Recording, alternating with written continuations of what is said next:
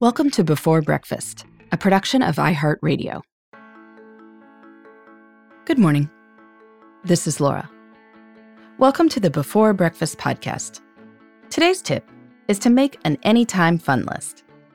Get creative and write down ideas for fun you can have any day. Then, when you're wondering what to do with your Saturday or a suddenly free weekday afternoon, you'll have options, and you won't have to waste your free time brainstorming. So maybe you have noticed this not so fun truth. It is hard to come up with fun things to do on command. This is why we often end up doing the same old, same old. You can probably name your personal same old, same old and your family's. Maybe social media, tidying up, snacking for you. Maybe TV or movies for your family. All those things can be great. But it's easy to find yourself feeling bored or in a rut, doing the same things all the time. An anytime fun list helps you change things up. You can enjoy yourself in new ways. An anytime fun list is more important now than ever. You may be having less big fun now than usual, less travel, fewer parties. Don't get discouraged because some things you'd like to do aren't possible. Instead, use an anytime fun list to make the most of what is available to you right now. I bet you can think of dozens of fun things you'd like to do sometime if you put your mind to it. Watch a documentary about your favorite restaurant. Plant mums in your front yard. Design your holiday card. Call your college roommate. Bake a plum cake. Go for a long bike ride. Ask your family to add to the list, and they will probably have ideas too. Have a tea party with the stuffed animals. Have a picnic on the flat roof above the porch. Roast marshmallows in the fire pit. Have an outdoor movie night. Hold an Uno tournament. The possibilities are endless. You could challenge yourself and your family members or roommates to come up with 20 items each.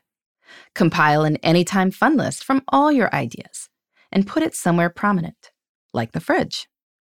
Then, anytime you're looking for something fun to do, consult it. You could even post your anytime fun list on social media.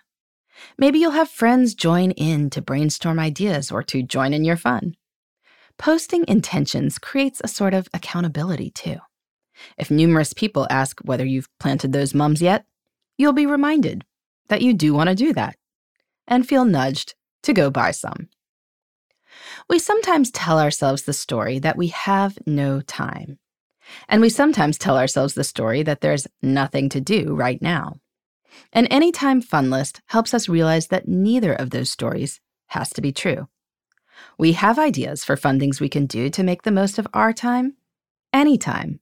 So this weekend and every weekend doesn't come and go without us doing anything special. So today, spend a few minutes brainstorming ideas for your anytime fun list. My guess is that those few minutes will pay off in a lot of fun hours.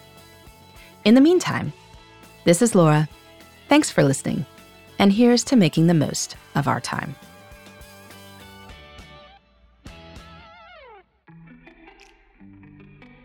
Hey, everybody. I'd love to hear from you. You can send me your tips, your questions, or anything else. Just connect with me on Twitter, Facebook, and Instagram at Before Breakfast Pod. That's B E, the number four, then breakfast, P O D. You can also shoot me an email at beforebreakfastpodcast at iheartmedia.com. That before breakfast is spelled out with all the letters. Thanks so much. I look forward to staying in touch.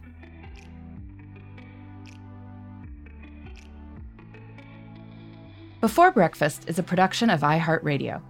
For more podcasts from iHeartRadio, visit the iHeartRadio app, Apple Podcasts, or wherever you listen to your favorite shows.